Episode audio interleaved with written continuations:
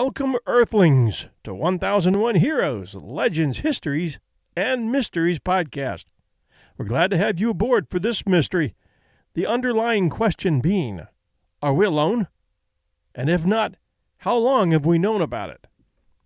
No matter which side of the question you stand on, you're going to get a chance to sift through some very interesting information as we move forward with this episode. We'll explore the story that very likely inspired Steven Spielberg's 1977 blockbuster movie Close Encounters of the Third Kind and learn how that movie got its name. We'll find out who is talking about it today and share recent news regarding the existence of top secret U.S. government space programs. We'll also provide you with an incredible story that came from an anonymous source who is very close to the Roswell Area 51 story involving the U.S. government's alleged rescuing of a downed alien whose craft had crashed in a thunderstorm in New Mexico, and the information that this alien, who was from a very advanced culture, shared, which led to the creation of an exchange program years afterward during the Kennedy administration that allowed 12 U.S. astronauts with individual scientific knowledge and talents to travel to a planet 40 light years away to gather information, and then, as the plan went, to return with the knowledge. Those 12 astronauts, 10 men and 2 women, according to this story, all single, with their backgrounds sheep dipped and carrying new identities, were portrayed in the movie Close Encounters of the Third Kind, wearing orange suits and entering a large craft near Devil's Peak, Wyoming, ready to head into the unknown. Spielberg said that his inspiration for that scene was a dream that he had had. But that didn't explain the 20 page letter many say he received from the U.S. government when the movie aired. Many well known people in UFO circles today believe that Spielberg had an inside track on classified information and that the U.S. government pressured him to find out who was leaking the information. Today, a few former government insiders have come forward to say that the exchange was indeed real and actually took place pretty much as depicted in the movie. Under the auspices of a defense intelligence program referred to as Operation Crystal Knight, spelled K N I G H T, which is now called Project Serpo. The story of the 12 astronauts who left this Earth in July of 1965 headed for planet Serpo in the constellation Zeta Reticuli aboard an alien spaceship was released to the world via the Internet using 21 emails which were released separately over a period of time from an individual referred to only as Anonymous to a closed circle of high level UFO insiders. The first message being received November 2nd, 2005. After the group had had time to fact check the information to what extent they could, they replied back to Anonymous, who identified himself as the official spokesman for six DIA personnel that's Defense Intelligence Agency personnel, three retired and three still working there and the group got his permission to publish a website which could house the information contained in the emails and any information as yet still not shared. Anonymous agreed to that request, and a researcher named Bill Ryan from the UK stepped up to create and maintain the website, which was and is named serpo.org, S E R P O.org. This has become the source of all Serpo related information, including updates from Ryan, a link to a public forum, and supporting emails from others who had knowledge of the Serpo project. The first thing you'll notice is that the website is straightforward no alien music, no artwork or photos. The box at the top states This site is intended to facilitate the gradual release of confidential documents pertaining to a top secret exchange program of 12 U.S. military personnel to Serpo, a planet of Zeta Reticuli between the years 1965 and 1978. Below that, you'll find updates, beginning with the most recent one in 2016, which contains an email thread asking detailed propulsion questions and getting answers from a person labeled as DIA number 6. This might be an interesting dive for the engineers in our listening audience. However, most of the interesting data was provided in 2005 and 2006 before Ryan left the website, at least for a number of years. He has come back. I think the most fascinating story is that of the 21 Serpo releases. You can take it either way. If it's all made up, it's a fantastic work of fiction. It's enjoyable. If it's true, or any part of it's true, it's an eye opener. So settle in for a good listen, and I'll share the good parts. For the entire PDF, I'm leaving a link in the show notes. You will hear some names mentioned in the following story and the thread that's included from others who were allowed within the circle to respond. The names, places, and projects Project Serpo, Zeta Reticuli, Victor Martinez, Linda Howe, Rick Doty, Paul McGovern, and the Greys. Who are they? First of all, let's start with Project Serpo. It's an alleged top secret exchange program between the United States government and an alien planet called Serpo in the Zeta Reticuli star system, as previously mentioned. Details of the alleged exchange program have appeared in several UFO conspiracy stories, including one incident in 1983 in which a man identifying himself as U.S. Air Force Sergeant Richard C. Doty, D O T Y, contacted investigative journalist Linda Moulton Howe, claiming to be able to supply her Air Force records of the exchange for her HBO documentary, The E.T. Factor, only to pull out without providing any evidence to substantiate his story. And one incident in 2005 when a series of 21 emails were sent to a UFO discussion group run by Victor Martinez, claiming that the project was real. Zeta Reticuli has a history in ufology, including the Betty and Barney Hill abduction and the Bob Lazar story, having been claimed as the home system of an alien race called the Greys. With all that in mind, here's the story in part from the beginning. First, let me introduce myself. My name is Anonymous. I am a retired employee of the U.S. government. I won't go into any great details about my past, but I was involved in a special program. As for Roswell, it occurred, but not like the storybooks tell. There were two crash sites one southwest of Corona, New Mexico, and the second site at Pelona Peak, south of Datil, New Mexico. The crash involved two extraterrestrial aircraft. The Corona site was found a day later by an archaeology team. This team reported the crash site to the Lincoln County Sheriff's Department. A deputy arrived the next day and summoned a state police officer.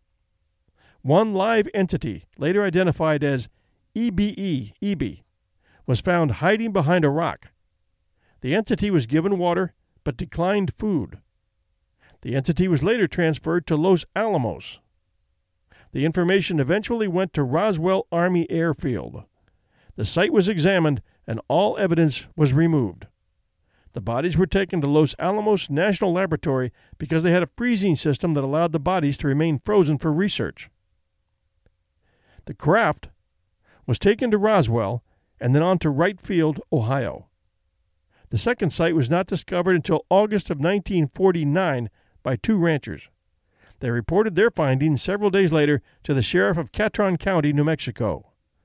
Because of the remote location, it took the sheriff several days to make his way to the crash site.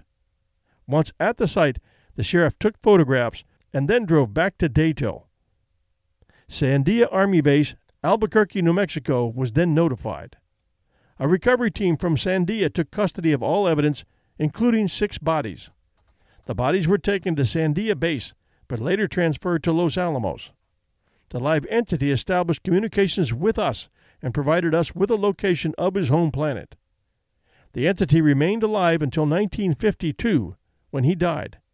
But before his death, he provided us with a full explanation of the items found inside the two crafts. One item was a communication device. The entity was allowed to make contact with his planet. Somehow I never knew this information, but a meeting date was set for April 1964 near Alamogordo, New Mexico. The aliens landed and retrieved the bodies of their dead comrades. Information was exchanged. Communication was in English. The aliens had a translation device. In 1965, we had an exchange program with the aliens. We carefully selected 12 military personnel, 10 men and 2 women. They were trained, vetted, and carefully removed from the military system. The 12 were skilled in various specialties. Near the northern part of the Nevada test site, the aliens landed and the 12 Americans left. One entity was left on Earth. The original plan was for our 12 people to stay 10 years and then return to Earth. but something went wrong. The 12 remained until 1978, when they were returned to the same location in Nevada. Seven men and one woman returned. Two died on the aliens' home planet. Four others decided to remain, according to the returnees. Of the eight that returned, all have died. The last survivor died in 2002. Twelve team members went, and eight returned, two having died on Serpo and two having chosen to remain. These two were not ordered to return. The returnees were isolated from 1978 until 1984 at various military installations. The Air Force Office of Special Investigation, AFOSI, was responsible for their security and safety. AFOSI also conducted debriefing sessions with the returnees. I have never seen or read anything about the exchange program. I once heard a little bit of information from Linda Howe, but she didn't have much information. I've monitored your emails for about six months. I've read emails from you and others, but I've never seen nor heard the truth about the real Roswell incident or the exchange program. I'd like to hear what others say about this. And here we join the thread at Ryan's website. Comment 1 by Gene Laskowski. Who is this person? Most of the information is absolutely correct. However, I never heard of any females going. To the best of my knowledge, we had 12 men, all military men, 8 USAF, 2 Army, and 2 Navy guys. I think the females were a red herring, but maybe I just didn't have the clearance for that. They left and were gone 20 years, as I was told.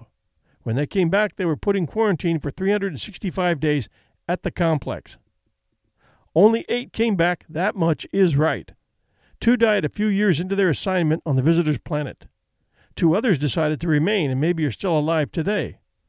Since their return, all have died, the last being in 2003 in a VA hospital. As for the Roswell incident, whomever sent the email is correct. The complete debriefing is contained in Project Serpo, Final Report 80HQD893 020, classified TS, code word. Paul McGovern should be commenting on this since he was involved in the debriefing. Clarification by Victor Martinez. And this thread entry by Paul McGovern. Interesting but not totally correct. He's commenting on Anonymous's original email, not on this last one we just read. As for the Roswell incident, absolutely right. Few people have ever gotten it entirely correct. Two crash sites, not one. As for the exchange program, unauthorized release of classified information as I see it. But maybe someone currently within our government wants it out. No females were sent. Twelve men, all military, eight USAF, two U.S. Army, and two U.S. Navy. Two were doctors, three were scientists, two were language specialists, two were security personnel, two were pilots, and one was the leader, Air Force Colonel. All were sheep dipped and completely erased from the military rolls. I'm not totally sure of the training period, but I think it was six months. They were able to transmit messages to Earth by means of a communication system set up prior to their trip. One doctor and one of the security personnel died three years into their visit. The doctor died of pneumonia, and the security guy died of an injury. The exchange team had to endure extreme hardship adjusting to the environment of the visitor's planet. The heat was extreme and took many years to adjust. The food was something of a problem because the human system had problems digesting it. The team took enough food for two years and rationed it another eight months, but eventually had to eat the visitors, Ebens, alien's name, food. The Ebens tried to create different foods, but few worked. The team was never isolated or restricted by the Ebens. They could travel as they wished and see whatever they wanted to see. After about six years, the team moved to a northern portion of the Ebens planet, where the temperature was cooler and which contained ample vegetation. The Ebens built a small community for the U.S. team. The only major problem was time. Time was different on the Ebens planet. I don't think anyone ever figured it out. The Ebens had no clocks. They didn't judge or account for time as we did. The Ebens found our attempts to account for time strange. The Ebens were extremely disciplined in their daily lives. Each one of them worked on a schedule, which was not by a clock, but by the movement of their sun. Each little community had a large tower which filtered the sun through. When the sun was at a particular point on the tower, it meant the Ebens had to do a particular thing. There was never complete darkness on the planet. It got dim, but not dark. They had rest periods, but not like our sleep periods. They rested three times during their Sundays. Our team determined the entire work period was approximately 43 hours. They had three rest periods within that 43 hours. That's still about 14 hours straight. Couldn't get too many of our workers to do that. The Ebens also didn't have months or years. They did have life periods, as our team coined it. It was impossible to judge the Ebens' age, although our team did find graves. The population of their planet was about was about 650,000. There were small communities throughout the planet. There were underground rivers which fed into open valleys. There was industry, but all of the food was grown either in fields or in large buildings. They did have animals, different types, strange large beasts they used for work and other things, but no meat was eaten. The geological makeup of the planet was so much different than ours. Few mountains, no oceans, some trees or something similar to trees, and no other civilization except the Ebens. Everyone looked the same initially to our team. But after some time, the team members learned to identify different Ebens by their voices. Although the Ebens couldn't speak English, they did make noises that our team members were able to translate into English. After five years, we had their language completely translated. The complete debriefing accounts run for about 3,000 pages. As for the Roswell incident, this was the story I read in the historical document called the Red Book, almost exactly to the word, although there were more details about the crash site and what was recovered. As for the exchange program, I read about it but thought there were 12 men. I don't recall any women. But that was about all I knew. We did have a special unit that handled their debriefing, but USAF Positive Intelligence was also involved. I was never involved in that program, but I knew other agents who were. I'd like to contact this source. I have about a million questions to ask. I heard Linda Howe speak about the exchange program some years ago. I always wondered where she got her information. Keep up the excellent work. And now posting two by Anonymous. There were two females, one being a doctor and the other being a linguist. There was a period of darkness, but not total darkness.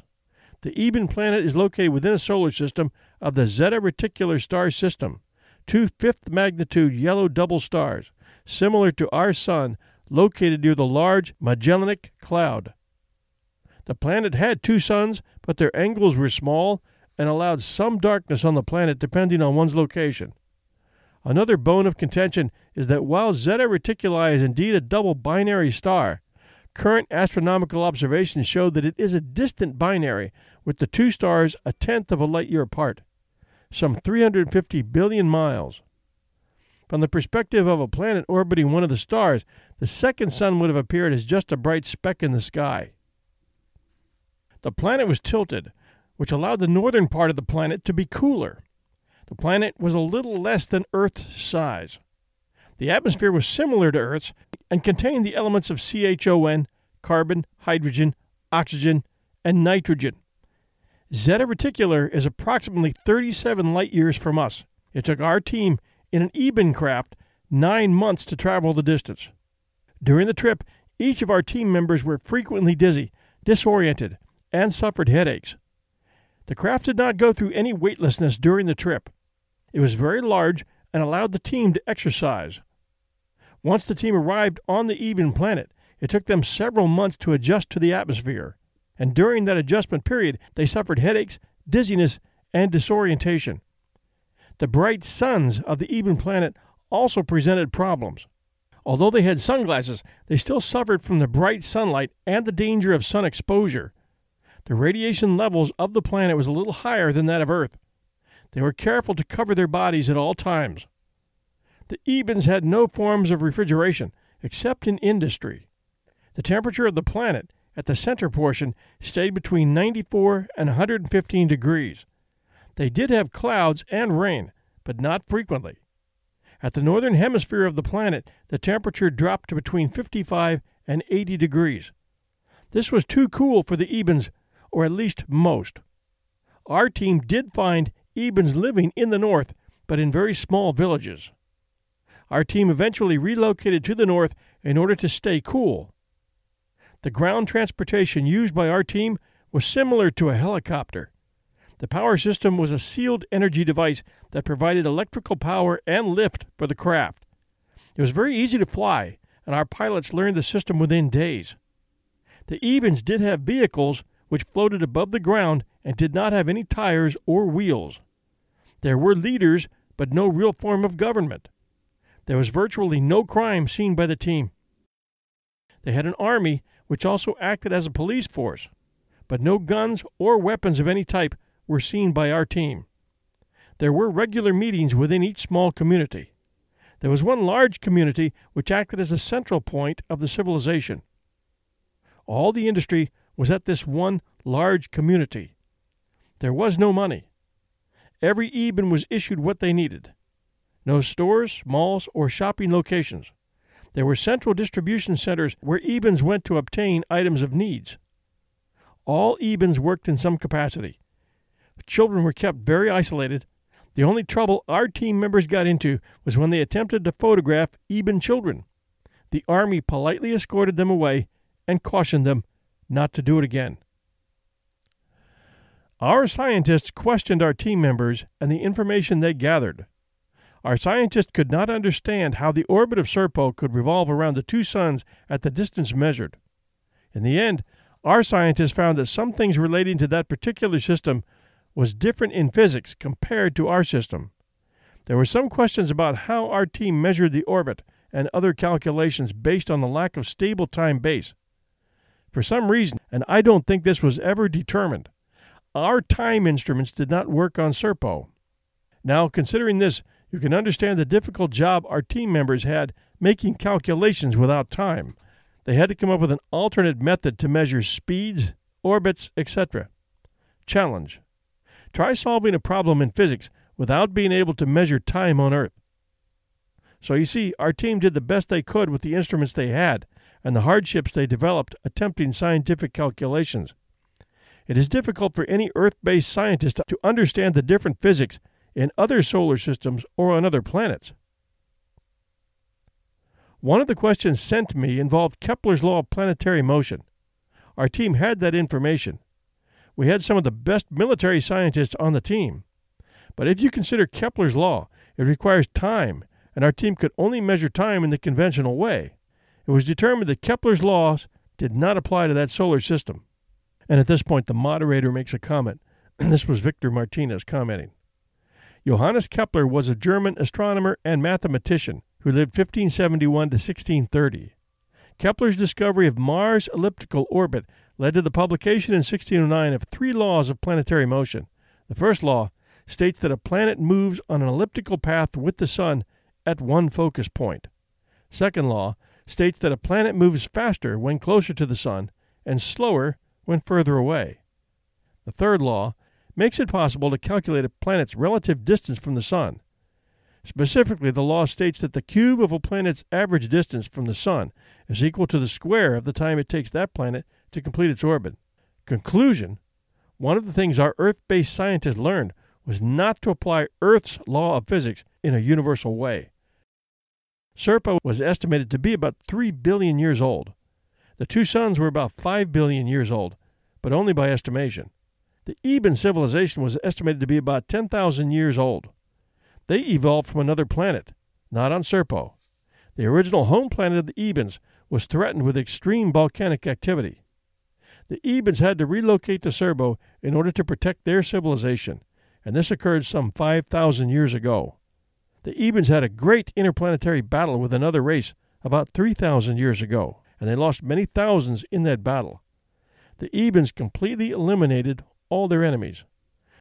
So, this should give you an idea of the story that Anonymous provided, which is quite long and very detailed. We only just told a small portion. It will all drive you crazy because there's no corroboration anywhere, but there are accounts from real people who did have access to need to know classified material who have come forward to talk about it. The most notable being Canada's former Minister of Defense, Paul Hellyer, who was speaking to a crowd this past February 13th. And here's a portion of his presentation. The most fascinating story uh, that I'm going to uh, tell, and it uh, takes a while, but I, for years I've heard rumors about an exchange between Earthlings, more specifically Americans, with ETs. And uh, there's now finally some information on that uh, exchange. And what I'm, the story I'm going to tell you, I can't prove. And, uh, well, somebody said if you can't prove it, don't tell it. But in this business, if you had to prove everything you say, you wouldn't say anything. So I've decided to say it for three reasons. First of all, it's an interesting story. Secondly, it's plausible, technically. It could have happened. Thirdly, my most reliable source told me that it was true. So, most of you, I'm sure, saw the movie Close Encounters of the Third Kind, written and directed by Steven Spielberg, and released in 1977. An alien spaceship lands in a high mesa called the Devil's Tower in a remote corner of Wyoming by prearrangement with the government. An ambassadorial exchange takes place, a single alien disembarks and is escorted away, presumably to a secret site somewhere. Twelve American astronauts in orange jumpsuits and industrial strength sun- sunglasses with duffel bags slung over their shoulders. Ten men, two women, march into the spacecraft to be whisked away to the alien home planet. In the previous scene, they had been given a blessing by a clergyman who referred to them as pilgrims. Was this just some inventive touch conceived by Spielberg, or did he base it on something real? Since it is now known that a prearranged alien landing did take place at or, near, at or near Holloman Air Force Base in New Mexico in April 64, it is not unreasonable to conclude that Spielberg may have had an inside track on classified information, that the ambassadorial exchange with an alien race may also have been a real event. In my opinion, another one of a long series of controlled leaks in order to put us a little more into the picture.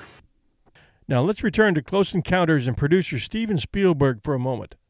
According to an article gleaned from news.co.uk, Spielberg had wanted to make an alien film since boyhood when he witnessed a meteor shower with his dad in New Jersey.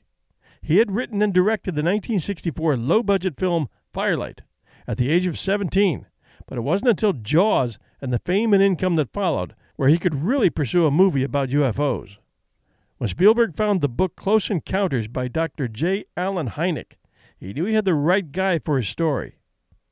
I'm going to give you Hynek's background because his influence on Spielberg and the story behind the movie Close Encounters of the Third Kind was immense. Joseph Allen Hynek was an American astronomer, professor, and ufologist. He is perhaps best known and remembered for his UFO research.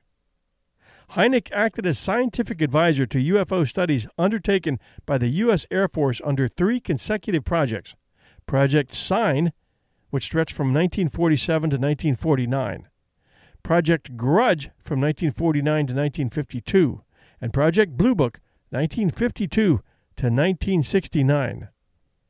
In later years, he conducted his own independent UFO research, developing the Close Encounter Classification System. He is widely considered the father of the concept of scientific analysis, both of reports and especially of trace evidence purportedly left by UFOs. Hynek was born in Chicago to Czech parents. In 1931, he received a B.S. from the University of Chicago. In 1935, he completed his Ph.D. in astrophysics at Yerkes Observatory. He joined the Department of Physics and Astronomy at Ohio State University in 1936. He specialized in the study of stellar evolution and the identification of spectroscopic binary stars. During World War II, Hynek was a civilian scientist at the Johns Hopkins Applied Physics Laboratory, where he helped to develop the United States Navy's radio proximity fuse. After the war, Hynek returned to the Department of Physics and Astronomy at Ohio State, rising to full professor in 1950. In 1956, he left to join Professor Fred Whipple, the Harvard astronomer, at the Smithsonian Astrophysical Observatory, which had combined with the Harvard Observatory at Harvard. Hynek had the assignment of directing the tracking of an American space satellite, a project for the International Geophysical Year in 1956 and thereafter. So you can see, this guy was no lightweight.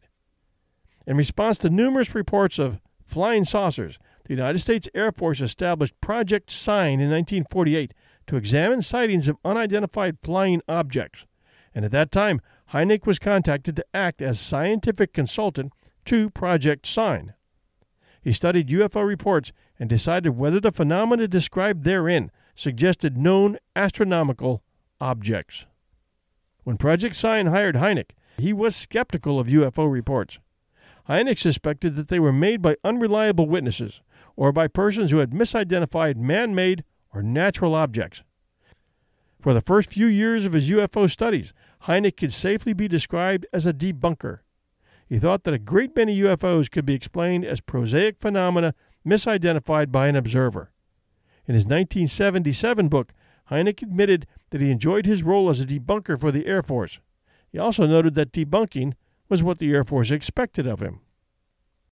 Hynek's opinions about UFOs began a slow and gradual shift. After examining hundreds of UFO reports over the decades, including some made by credible witnesses, including astronomers, pilots, police officers, and military personnel.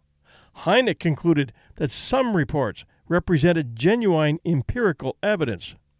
Another shift in Hynek's opinions came after conducting an informal poll of his astronomer colleagues in the early 1950s. Among those he queried was Clyde Tombaugh, who discovered the dwarf planet Pluto. Of 44 astronomers, 5, over 11%, had seen aerial objects that they could not account for with established mainstream science. Most of these astronomers had not widely shared their accounts for fear of ridicule or of damage to their reputations or careers. Tombaugh was an exception, having openly discussed his own UFO sightings. Hynek also noted that this 11% figure was, according to most polls, greater than those in the general public who claimed to have seen UFOs. Furthermore, the astronomers were presumably more knowledgeable about observing and evaluating the skies than the general public, so their observations were arguably more impressive. Hynek was also distressed by what he regarded as the dismissive or arrogant attitude of many mainstream scientists toward UFO reports and witnesses. Early evidence of the shift in Hynek's opinions appeared in 1953 when Hynek wrote an article for the April 1953 issue of the Journal of the Optical Society of America titled Unusual Aerial Phenomena, which contained what would become perhaps Hynek's best known statement. Ridicule is not part of the scientific method, and people should not be taught that it is. The steady flow of reports, often made in concert by reliable observers, raises questions of scientific obligation and responsibility. Is there any residue that is worthy of scientific attention? Or, if there isn't, does not an obligation exist to say so to the public? Not in words of open ridicule, but seriously to keep faith with the trust the public places in science and scientists, he asks. When the UFO reports continued at a steady pace, Hynek devoted some time to studying the reports and determined that some were deeply puzzling, even after considerable study. He once said, As a scientist, I must be mindful of the lessons of the past, that matters of great value to science were overlooked because the new phenomenon did not fit the accepted scientific outlook of the time. In a 1985 interview, when asked what caused his change of opinion, Hynek responded, Two things, really. One was the completely negative and unyielding attitude of the Air Force. They wouldn't give UFOs the chance of existing, even if they were flying up and down the street in broad daylight. Everything had to have an explanation. I began to resent that, even though I basically felt the same way, because I still thought they weren't going about it in the right way. You can't assume that everything is black no matter what. Secondly, the caliber of the witnesses began to trouble me. Quite a few instances were reported by military pilots, for example, and I knew them to be fairly well trained. So this is when I first began to think that, well, maybe there was something to all this. Hynek remained with Project Sign after it became Project Grudge, though he was far less involved in Grudge than he had been in Sign. Project Grudge was replaced with Project Blue Book in early 1952, and Hynek remained as scientific consultant. Air Force Captain Edward J. Ruppelt, Blue Book's first director, held Hynek in high regard. Dr. Hynek was one of the most impressive scientists I met while working on the UFO project, and I met a good many. He didn't do two things that some of them did give you the answer before he knew the question, or immediately begin to expound on his accomplishments in the field of science.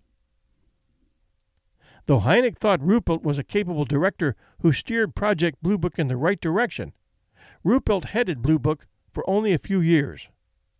Hynek has also stated his opinion that after Ruppelt's departure, Project Blue Book was little more than a public relations exercise, further noting that little or no research was undertaken using the scientific method. Hynek began occasionally disagreeing publicly with the conclusions of Blue Book. By the early 1960s, after about a decade and a half of study, Clark writes that Hynek's apparent turnaround on the UFO question was an open secret. Only after Blue Book was formally dissolved did Hynek speak more openly about his turnaround. By his own admission, the soft spoken Hynek was cautious and conservative by nature. He speculated that his personality was a factor in the Air Force keeping him on as a consultant for over two decades. It was during the late stages of Blue Book in the 1960s that Hynek began speaking openly about his disagreements and disappointments with the Air Force. Among the cases about which he openly dissented with the Air Force were the highly publicized Portage County UFO chase, in which several police officers chased a UFO for half an hour, and the encounter of Lonnie Zamora, a police officer who reported an encounter with a metallic egg shaped aircraft near Socorro, New Mexico. The Lonnie Zamora incident was an alleged UFO close encounter which occurred on Friday, April 24th, 1964, at about 5:50 p.m. on the outskirts of Socorro, New Mexico. Several primary witnesses emerged to report their version of the event, which included the craft's approach, conspicuous flame, and alleged physical evidence left behind immediately afterward. Lonnie Zamora, a Socorro police officer who was on duty at the time, claimed to have come closest to the object and provided the most prolonged and comprehensive account some physical trace evidence left behind. Burned vegetation and soil, ground landing impressions, and metal scrapings on a broken rock in one of the impressions was subsequently observed and analyzed by investigators for the military, law enforcement, and civilian UFO groups. That event, the Lonnie Zamora event, and its body of evidence is sometimes deemed one of the best documented and most perplexing UFO reports. It was immediately investigated by the U.S. Army U.S. Air Force, and FBI and received considerable coverage in the mass media. After extensive investigation, the Air Force's Project Blue Book was unable to come up with a conventional explanation and listed the case as an unknown. We're telling the Lonnie Zamora story now at 1001 Stories for the Road, one of our three podcast shows, which is found at our new app, 1001 Stories Network, at iTunes and all major podcast host sites, and at www.1001storiesfortheroad.com, where you'll find the links. In a paper presented to the Joint Symposium of the American Institute of Aeronautics and Astronautics in LA in 1975, he wrote If you object, I ask you to explain, quantitatively, not qualitatively, the reported phenomena of materialization and dematerialization of shape changes, of the noiseless hovering in the Earth's gravitational field, accelerations that, for an appreciable mass, require energy sources far beyond present capabilities, even theoretical capabilities, the well known and often reported E M, electromagnetic interference effect, the psychic effects on participants, including purported telepathic communications.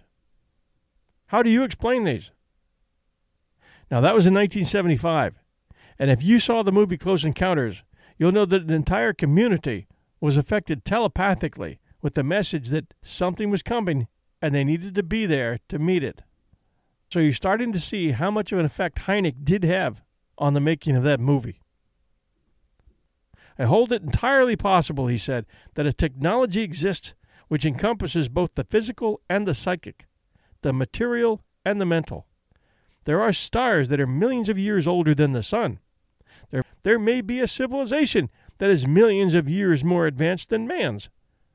We have gone from Kitty Hawk to the moon in some 70 years, but it's possible that a million year old civilization may know something we don't. The psychic realms, so mysterious to us today, may be an ordinary part of an advanced technology. Hynek was later brought in as a key consultant to Columbia Pictures and Steven Spielberg for Close Encounters of the Third Kind, as previously mentioned, named after a level of Hynek's scale. And this interesting tidbit he made a non speaking cameo appearance in the film. At the end of the film, after the aliens disembark from the mothership, he can be seen, bearded and with pipe in mouth, stepping forward to view the spectacle. So if you're going to pick up the movie Close Encounters of the Third Kind, make sure you look for that. There are always going to be detractors and disbelievers. It's just part of human nature. You have probably told someone in your life that to become a believer in UFOs, you would need to actually be lifted up into an alien spacecraft, have a conversation with the occupants, take a few pictures, maybe selfies with the crew, and ask for a take home souvenir on the way out. Then, of course, once they flew out of sight, you're left as the only witness. The souvenir you were handed in the bag was your camera you had left behind, and there were no pictures to be found on the camera when you checked later. And to avoid ridicule from all your pals at the bar, you were never able to share the story. Getting back to the movie, there have been a few books written about Close Encounters of the Third Kind, the movie, which came out the same year as the first Star Trek. Star Trek being the number two most profitable movie ever made.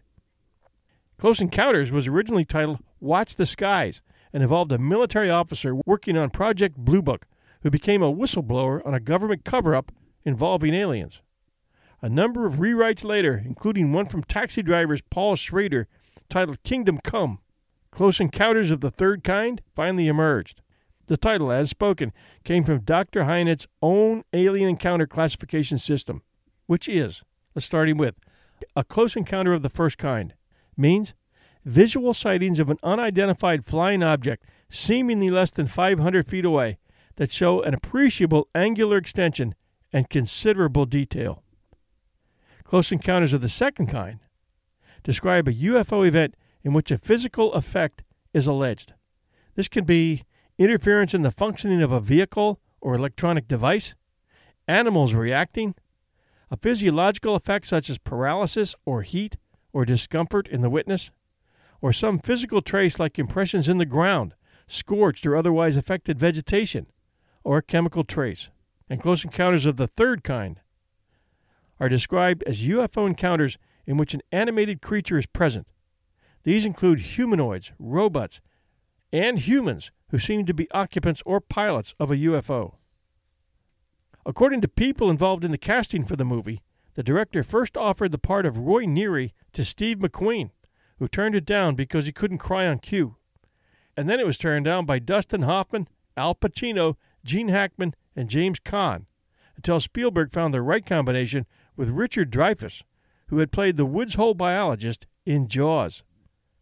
Spielberg wanted to shoot in real suburban locations rather than studio backlots, but the production had trouble finding a hangar big enough that didn't have center supports. He needed a wide runway for the UFO. They finally located an out of use hangar that had been used for dirigibles during World War II at Brookley Air Force Base in Mobile, Alabama. The Neary's house was located at 1613 Carlisle Drive East in Mobile and was purchased for $35,000 at the time and later sold for $50,000. Composer John Williams worked with Spielberg to create the five note musical theme before shooting began, chosen from a myriad of combinations. Anyone who has seen the movie can recite those notes still today. They go like this. I might be I might be a little off, but I think that's close.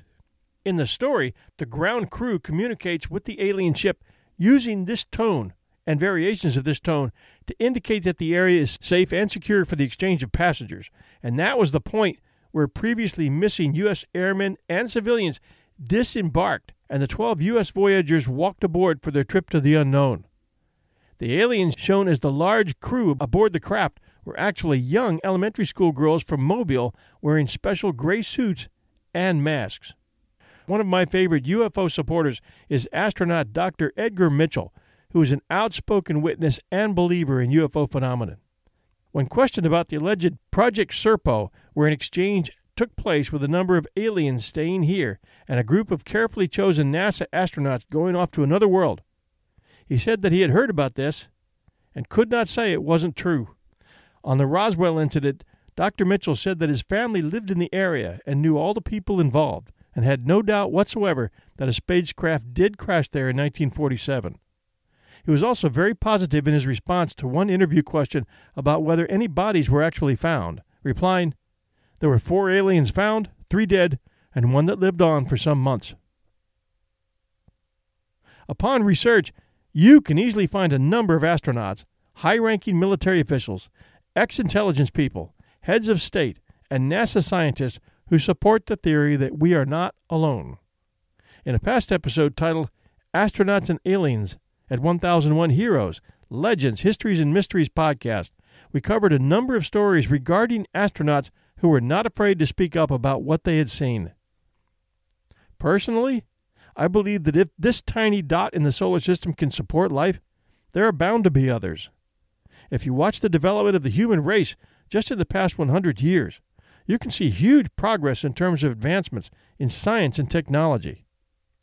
Also, I trust the reports from police and military and astronauts who stand to gain nothing and possibly lose respect in their professional community by filing accurate reports of what they've seen with regard to unidentified objects and paranormal occurrences.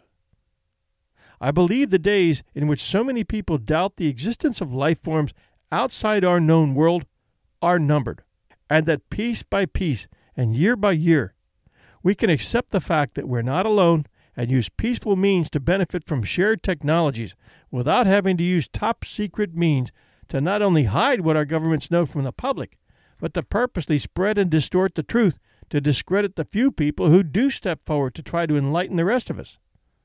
All these actions accomplish is the creation of countless conspiracy theories. Humankind, in my opinion, is ready for the truth. Thanks for sharing this time with us today, 1001 Heroes.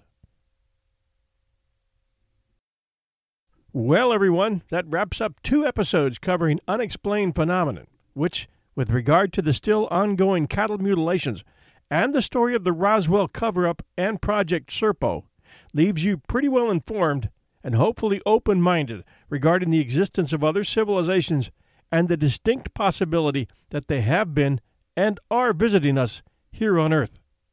Don't forget to tune into 1001 Stories for the Road to hear the story of police officer Lonnie Zamora and his close encounter in Socorro, New Mexico. It's a great story. I want to extend a big thank you to those of you who are joining us as premium members. I hope you're enjoying full access to our deep archives at all three shows, and that our new app, 1001 Stories Network, is making listening easy for you. I've been adding bonus episodes, and I see you've been finding them. I really enjoyed the first Sherlock Holmes story, and I hope you did as well. We're asking all of you who appreciate the work that it takes to create these shows, shows that inform, entertain, educate, and enlighten, to become subscribers to our show for only $2.99 a month. The link is in the show notes here and at www.1001storiespodcast.com, our home webpage. It's the best way to say thank you for the three years we've been doing the 1001 podcast and guarantee another three years of storytelling and historical sketches. I have so many ideas piled up and buried as notes all around this office here in Virginia Beach, where I do these shows, that you wouldn't believe it. With regard to actually subscribing to things I like, it's like pulling teeth, I'll admit, so I can understand why only a small percentage of people do it for little independent projects like mine, especially. I'm not Netflix. I did try one of those audio book services once, but it took 14 hours to get through one book, and I was finding that I just didn't have the time. Some listeners have told me they enjoy our shows because they're generally around an hour or less, and that's fine with them. And they write great reviews at iTunes telling me they love our content, the choice of subject matter, the variety of stories, the fact that our content is clean, the human drama, the unknown histories, the people we cover, and the way we tell stories. Not everyone can do this and hold on to and grow audiences for years. In three years now, we have received, counting all our 1001 shows, over 15 million listens in over 170 countries, mostly the U.S., but lots in the UK, Australia, and Canada as well, plus everywhere else from Estonia to Morocco. So, yes, we are different. We work hard to get and keep listeners. I love what I do, and hopefully it shows. I'm asking you to make an exception for us and send your thanks and appreciation our way in the form of a $2.99 a month subscription. Yep, you get a bunch of neat stuff, but most of all, you're telling me thanks for what I do in providing you with these stories. Please see the show notes, get the app with all three shows, and subscribe. To all of you who are already with us, you have my boundless gratitude, and I'll do my best never to disappoint. Thank you. This is your host and storyteller, John Hagedorn. We'll be back soon.